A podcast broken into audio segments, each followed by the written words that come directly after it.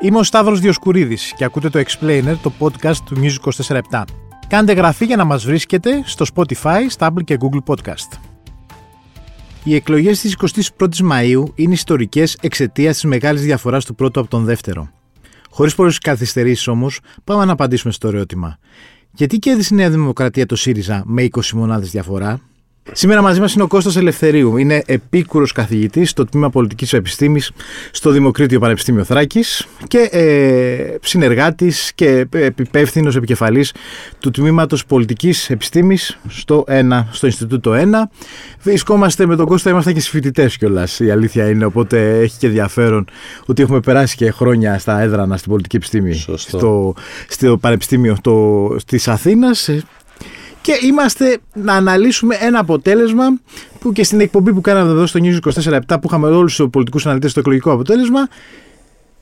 Αυτό που τους είπα σε κάποια στιγμή που τους ρώτησα είναι ότι αν είχαμε κάτσει να φτιάξουμε 50 σενάρια για τη βραδιά την εκλογική, για το πού θα κινηθούν τα αποτελέσματα και να φτιάξουμε 50 διαφορετικές αφηγήσεις για να εξηγήσουμε το εκλογικό αποτέλεσμα, ε, αυτή θα την είχαμε βάλει μέσα. Δηλαδή τις 20 μονάδες διαφορά δεν θα το είχαμε βάλει με τίποτα μέσα. Ε, νομίζω ότι ήταν, ε, είναι σχεδόν ε, μοναδικό αποτέλεσμα και γι' αυτό θα αποτελέσει και ένα ορόσημο στην ε, εκλογική ιστορία της χώρας.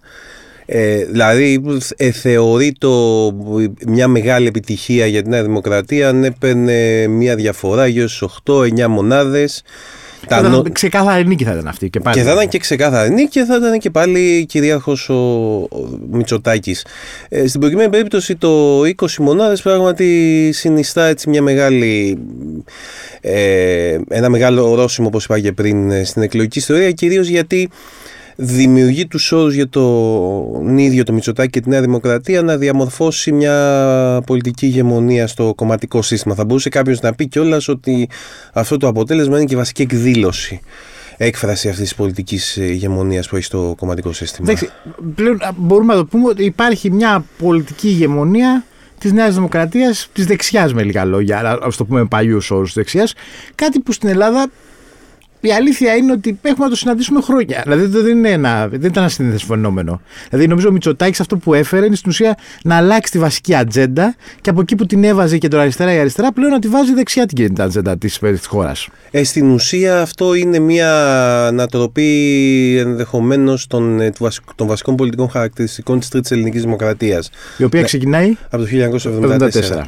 Επί της ουσίας αυτό είναι κάτι το οποίο σχηματοποιήθηκε σε εκλογές του 1977 όταν το Πασόκ βρέθηκε στην αξιωματική αντιπολίτευση με ορόσημο προφανώς στις εκλογές του 1981. Από, από εκεί και πέρα ε, υπάρχει αυτή η αριστερόστροφη τάση στον κομματικό ανταγωνισμό, όχι βέβαια πολύ πλειοψηφική, αλλά λίγος πολύ υπήρχαν κάποια πράγματα στην ε, πολιτική ζωή και στο δημόσιο διάλογο και στο τι μπορούσε να κάνει κάποιο κόμμα στην κυβέρνηση, τα οποία λίγος πολύ θεωρούνταν ταμπού. Δεν μπορούσε κάποια κυβέρνηση να τα προωθήσει. Το άρθρο 16, ας πούμε, είναι μια πολύ χαρακτηριστική περίπτωση. Για την, το, το, το, το, δημόσιο χαρακτήρα των πανεπιστημίων. Για το δημόσιο χαρακτήρα των πανεπιστημίων. Ε, υπό, αυτή, υπό αυτή την έννοια, ε, η κρίση ουσιαστικά βασίστηκε στη λογική ότι τα μνημόνια έφεραν μείγματα πολιτικών τα οποία έρχονταν σε σύγκρουση με αυτό το κεκτημένο της μεταπολίτευσης και σε αυτό αντέδρασε ο κόσμος. Και στη βάση αυτού του πράγματος ε, ε, έφυγαν αυτοί οι πολλοί ψηφοφόροι από το Πασόκ και κινήθηκαν κυρίως προς την πλευρά του ΣΥΡΙΖΑ. Βλέπουμε όμως ότι πρακτικά από το 16 και έπειτα, δηλαδή από τη στιγμή που ε, κερδίζει τις εσωκομματικές εκλογές ο Κυριάκος Μητσοτάκης, αρχίζει λίγο να διαμορφώνεται μία άλλου τύπου συσπήρωση δυνάμεων. Και έχει και τον Τζίπρα, ο οποίος εφαρμόζει μνημόνιο. Έχει την, αριστε... την αριστερά που εφαρμόζει μνημόνιο. Έχει την αριστερά η οποία εφαρμόζει μνημόνιο μετά από ένα δημοψήφισμα το οποίο. Ε... Κανείς δεν, έγινε, δεν κατάλαβε κανείς και γιατί έγινε και αλλά και το αποτέλεσμα του. Πολλοί θεωρούν ότι δεν ε, ευωδόθηκε. Επί της ουσίας, το συγκεκριμένο αποτέλεσμα ήταν μια αποκορύφωμα λίγο του αντιμνημονιακού ναι. κινήματος έτσι κι αλλιώς. Ε, ήταν κάτι το οποίο το χρησιμοποίησε ο ΣΥΡΙΖΑ τότε για να. τουλάχιστον έτσι ο ίδιος λέει, για να ενισχύσει τη διαπραγματευτική του ε, θέση. Αλλά αυτό το αποτέλεσμα μετά δεν συνδέθηκε τέλος πάντων με το τελικό αποτέλεσμα, με την τελική έκβαση ναι. της διαδικασίας που ήταν το τρίτο μνημόνιο.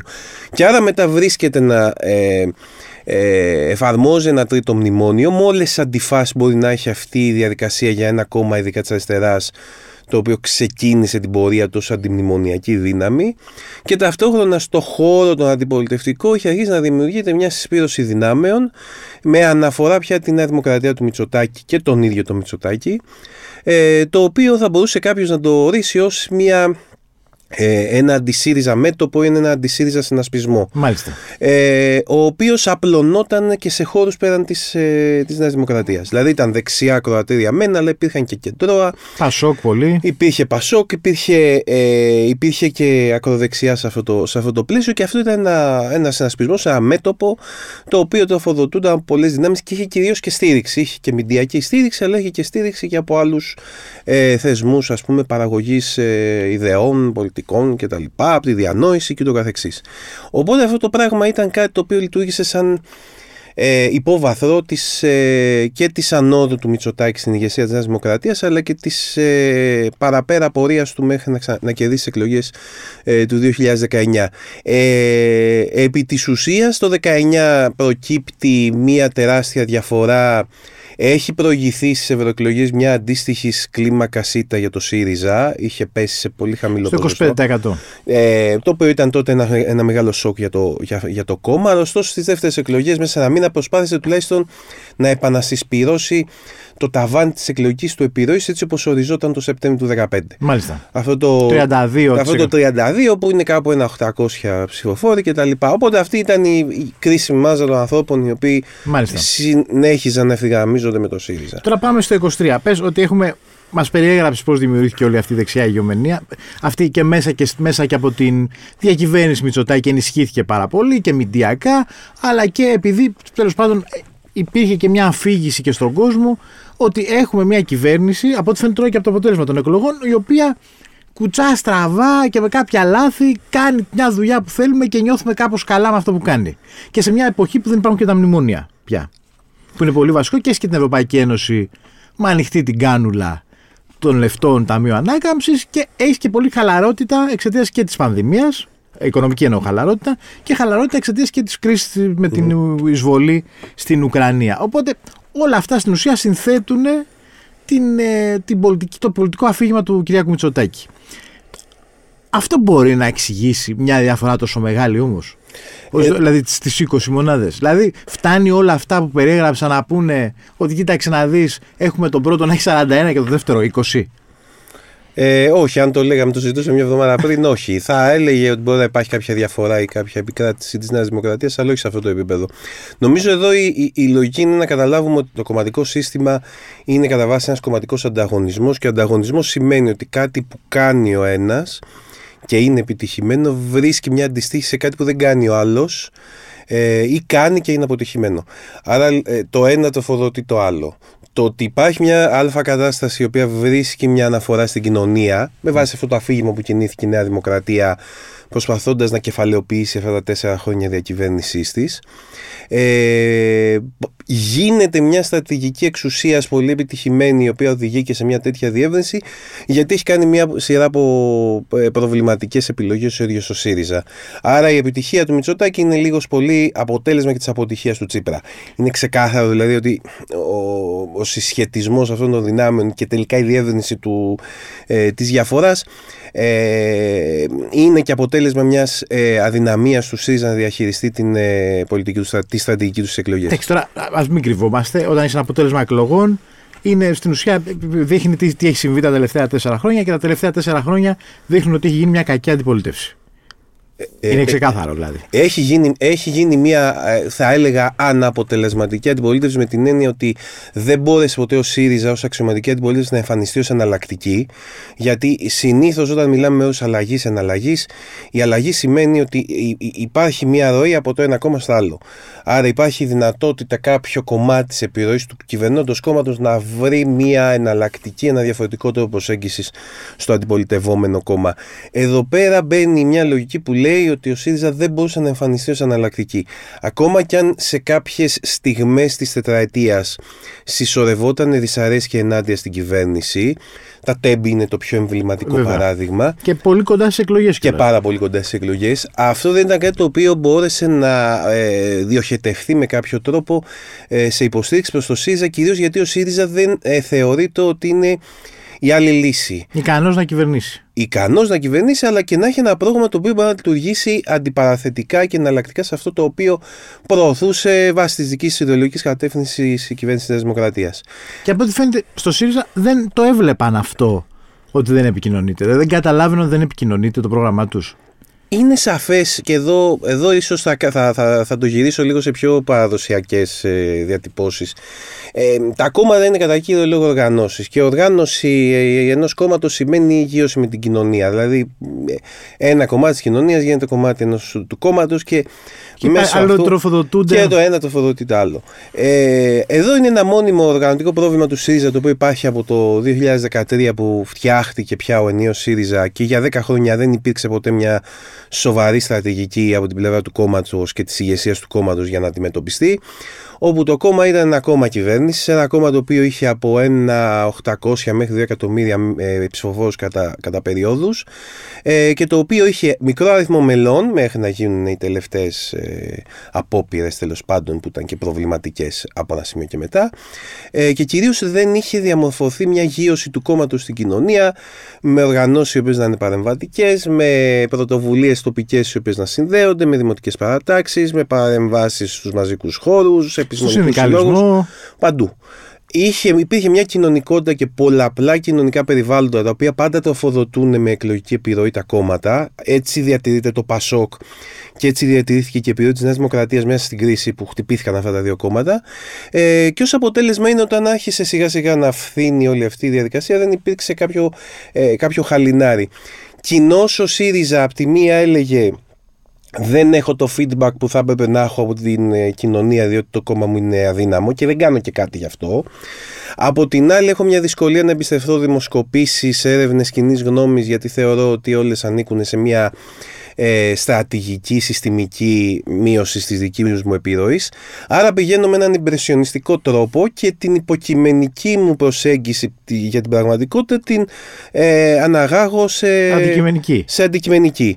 Και πια όταν μπαίνει αυτή η λογική, μετά, μετά είσαι μέσα σε αυταπάτες. Και άμα είσαι Υπήρχε μέσα και σε μια αυταπάτες- αυταπάτη ότι θα με ψηφίσουν οι νέοι. Υπήρχε μια αυταπάτη η οποία έλεγε ότι την τελευταία στιγμή κάποιος μπαίνει στο παραβάν και εκεί που είναι να ρίξει, ξέρω εγώ, τι να ρίξει, ε, ρίχνει ΣΥΡΙΖΑ γιατί είμαστε κόμμα της Κυριακής. Ε, αυτό το έχουμε δει και από την ιστορία. Όλα αυτά είδαμε ότι δεν συνέβησαν. Όχι απλά δεν συνέβησαν, αλλά φάνηκε ότι αυτοί που μπήκαν και οι νέοι ψήφισαν Νέα Δημοκρατία, σύμφωνα πάντα με τις- την έρευνα που έχει γίνει πάνω στο exit poll, αλλά και ότι αυτοί που μπήκαν για τελευταία στιγμή να ψηφίσουν, ψήφισαν Νέα Δημοκρατία πάλι. Δηλαδή αυτοί που αποφάσισαν τελευταία στιγμή πήγαν προς τη Νέα Δημοκρατία. Ε, εδώ είναι ουσιαστικά ανατροπή αυτό που ίσχυε το που είχαμε δει το 19. Ναι. Γιατί το 19 θα μπορούσε κάποιος να πει ότι ήταν λίγο βραδιφλευγής η συσπήρωση του ΣΥΡΙΖΑ. Αλλά στο τέλος, τις τελευταίες ημέρες, πράγματι ένα κομμάτι ψηφοφόρων στράφηκε προς το ΣΥΡΙΖΑ. Βέβαια, αριστερόστροφη αυτή, έτσι δεν ήταν ε, κεντρό ή δεξί. Ναι. Ε, ε, ε, και εδώ είναι και μια ε, άλλη αυταπάτη η οποία υπήρχε ας πούμε, γύρω από τη βάση του ΣΥΡΙΖΑ. Τι είναι αυτή η βάση του ΣΥΡΙΖΑ; Ε, εδώ πέρα πια η λογική ήταν ότι ε, δεν προσδιορίστηκε με σαφήνεια ότι αυτό το οποίο μ, προσέφερε, προέβαλε ο ΣΥΡΙΖΑ σαν μια εναλλακτική πρόταση η οποία δεν μπόρεσε να φτάσει στην κοινωνία σαν μια εναλλακτική πρόταση με συγκεκριμένα σημεία. Αντιθέτως ήταν ένα μείγμα, ε, ε, ήταν ένα μείγμα προγραμματικών προτάσεων μεν κάπως ε, κατακαιρματισμένων έτσι πως εκφέρονταν οι αυτές οι προγραμματικές προτάσεις ε, μιας λογικής η οποία έ- έβαζε την προοδευτική διακυβέρνηση στη βάση απλής αναλογικής αλλά ε, μέσα Χωρί να στην έχει κάνει τον deal πριν.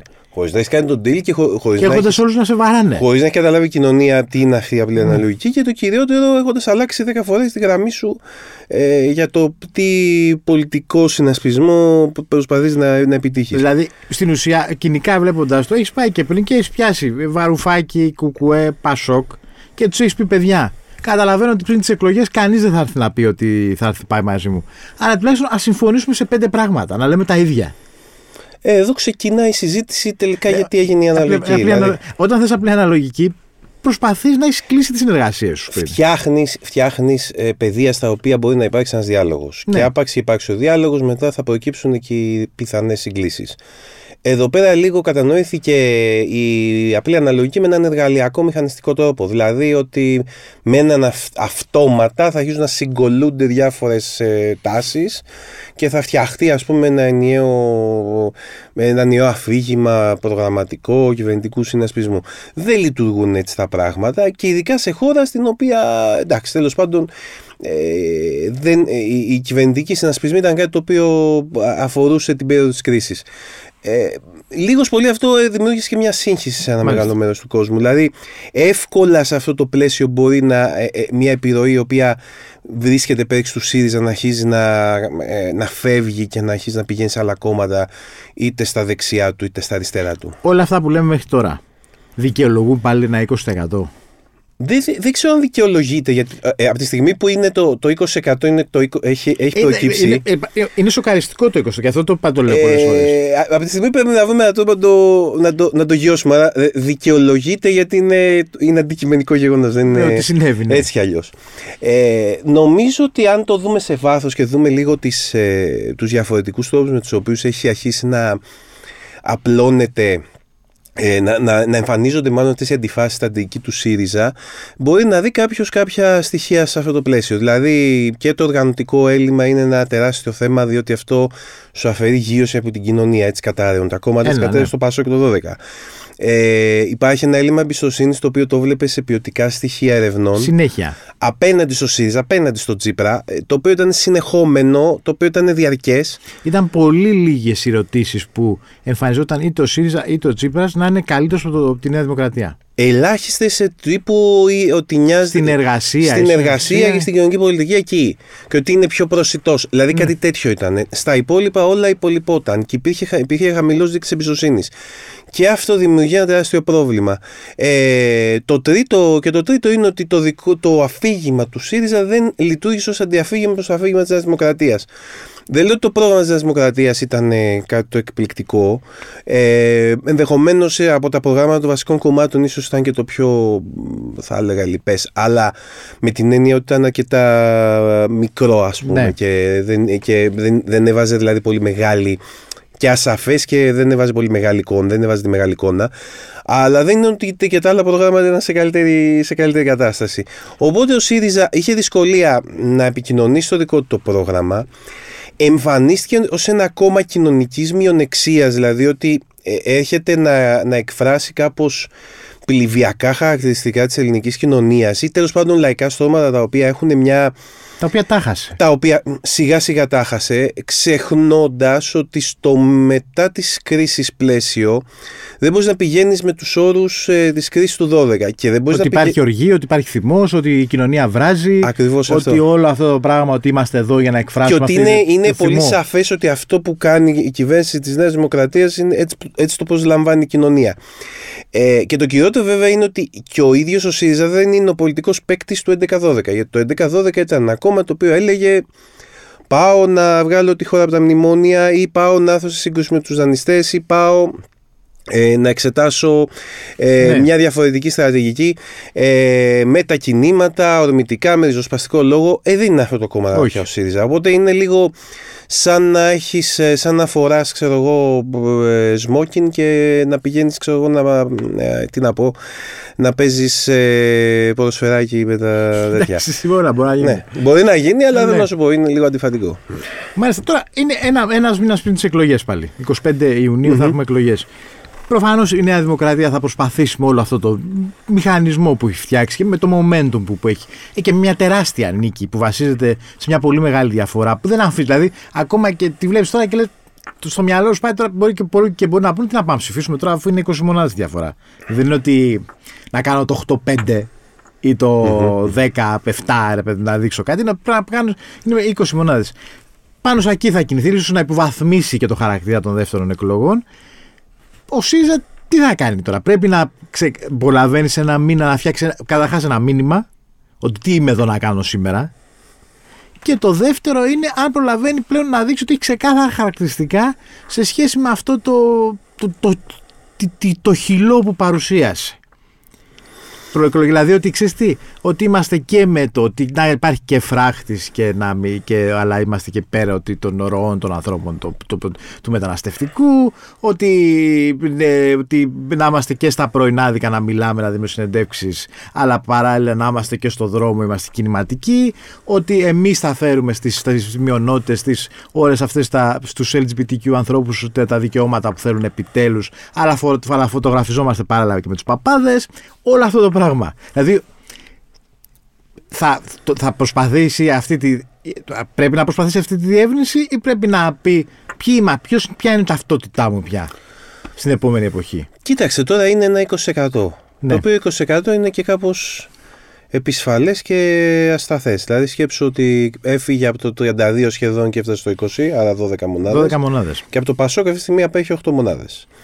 Άρα θέλω να πω ότι πια είναι νομίζω εκλογές οι επόμενες, οι οποίες αφορούν την επιβίωση του, του ΣΥΡΙΖΑ σαν κόμμα το οποίο. Ο έναν ο δεύτερος πόλος. Ω δεύτερος πόλο και ως κόμμα που διεκδικεί την εξουσία. Ε, άρα νομίζω ότι πια σε αυτό το πλαίσιο το ζήτημα για το ΣΥΡΙΖΑ είναι πώ ε, δεν θα αφήσει ό,τι είχε κερδίσει, ό,τι είχε κεφαλαιοποιήσει πολιτικά όλα αυτά τα χρόνια από το 2011 και μετά ε, να τελειώσει τώρα. Δηλαδή πρέπει με κάποιο τρόπο να βρει μια δυνατότητα έστω να διατηρηθεί σε ένα ποσοστό άνω του 20, το οποίο θα του δίνει τη δυνατότητα να εμφανίζεται ως αξιωματική αντιπολίτευση, βέβαια σε μια βουλή η οποία, εάν ξαναπάρει αυτά τα ποσοστά, δηλαδή η Νέα Δημοκρατία, θα είναι μια βουλή η οποία θα έχει πολύ ισχυρή πλειοψηφία, σχεδόν θα μπορεί να κάνει μόνη της αναθεώρηση, αν ε, εάν επιβεβαιωθούν κάποια, κάποιες από τις ε, εκτιμήσεις.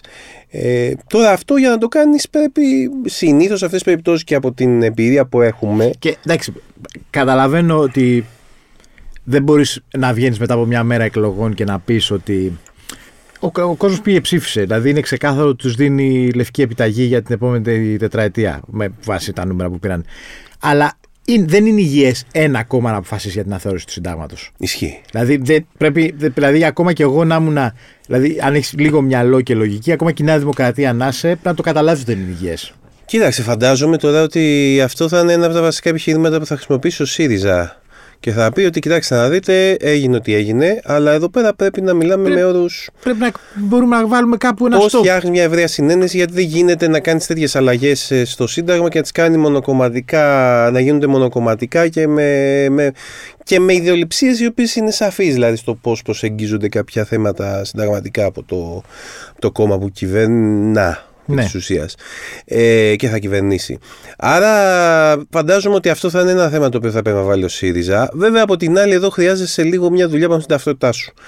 Δηλαδή, που δεν προλαβαίνεις να μην την κάνεις. Ε, Προφανώς. Δηλαδή, ο ΣΥΡΙΖΑ αυτό το οποίο έκανε τις, ε, όλη την προεκλογική περίοδο είναι ότι είχε έναν ιδιότυπο πολυσυλλεκτισμό μόνο με τους πάντες.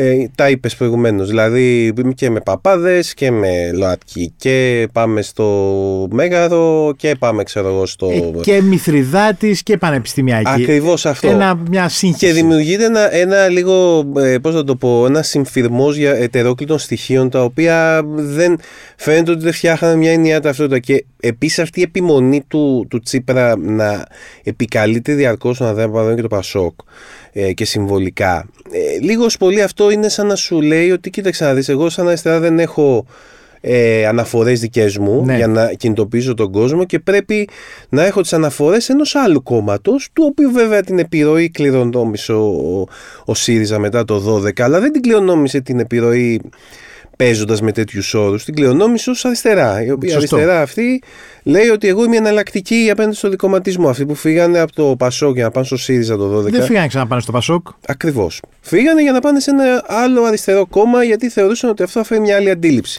Άλλα πρόσωπα, άλλα. Άρα εδώ είναι μια διαρκής ε, ε, ε, επιστροφή, είναι μια διαρκής επιστροφή συμβολικών αναπαραστάσεων και εικόνων κτλ.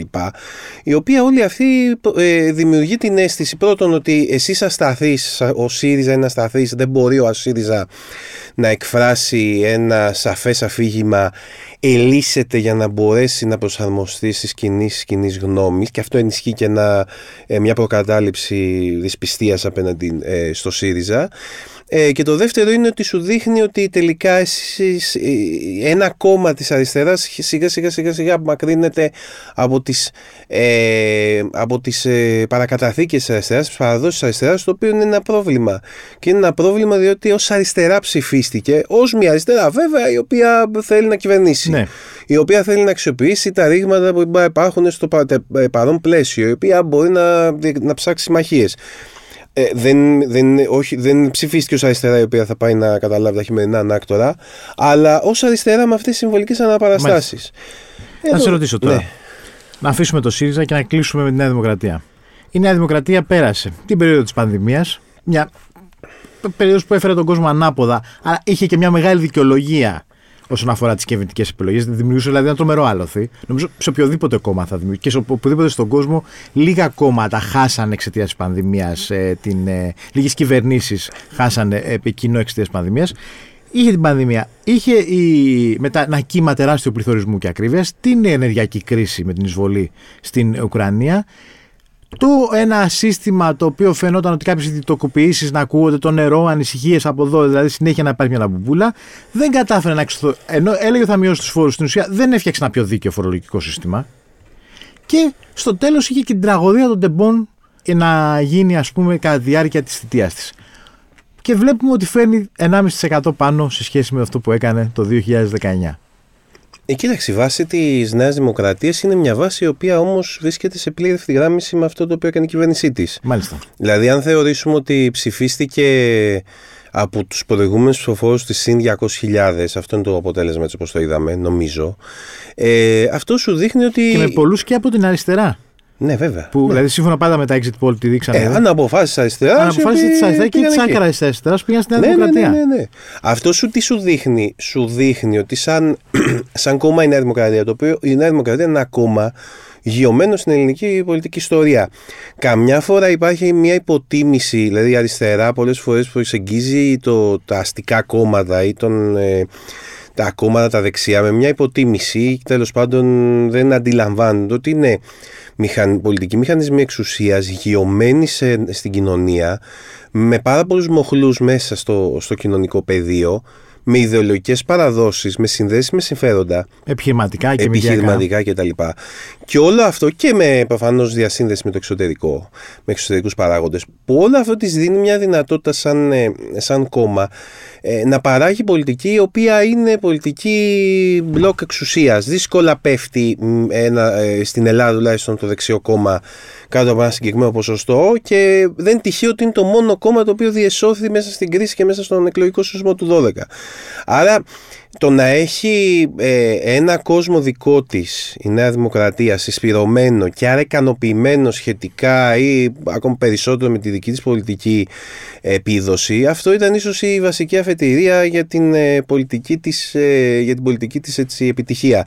Ε, σε αυτό μπορείς να βάλεις προφανώς μηντιακή υπεροπλία θα βάζεις ότι έδωσε 50 δις μία 50 δις και αυτό το υποτιμάται πολλές φορές ότι είναι ναι ε, πόροι οι οποίοι διαχύθηκαν στην κοινωνία και φτάσαν σε κάποια συγκεκριμένα κοινωνικά ε, κρατήρια. Πολλοί είπαν ότι έχει γίνει ό,τι έχει γίνει, αλλά μας δώσαν λεφτά, λέει. Γιατί όταν σου προσγειώνονται ξαφνικά 250 ευρώ, 500 ευρώ στο λογαριασμό σου, το σκέφτεσαι. Μπορείτε να το υποβαθμίζουμε, δηλαδή λέγοντας ότι προφανώς δεν φτάνουν για το σούπερ μάρκετ, δεν φτάνουν για το άλλο, αλλά είναι 250 ευρώ που προσγειώνονται σε ένα λογαριασμό.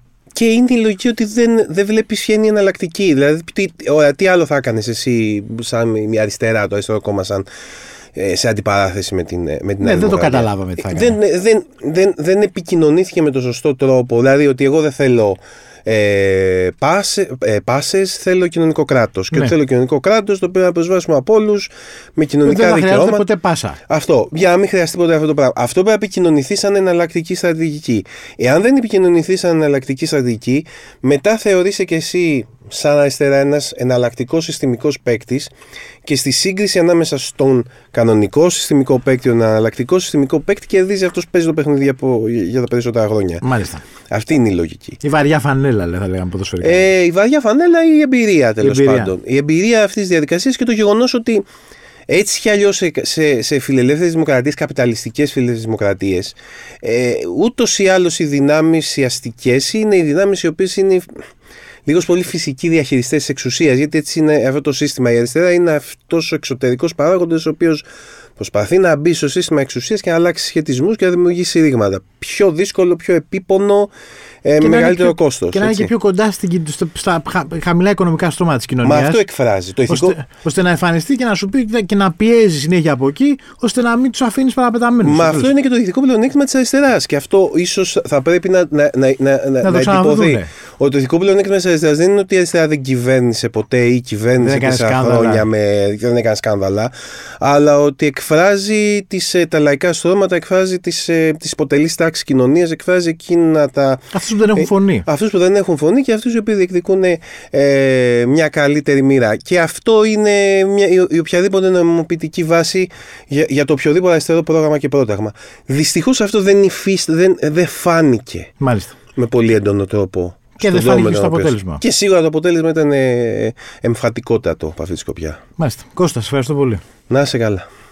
Μαζί μας ήταν ο Κώστας Ελευθερίου, επίκορος καθηγητής πολιτικής επιστήμης στο Δημοκρίτιο Πανεπιστήμιο Θράκης. Στον ήχο, ο Πάνος Ράπτης. Ακούτε το Explainer, το podcast του News 24 στο Spotify, στα Apple και Google Podcast.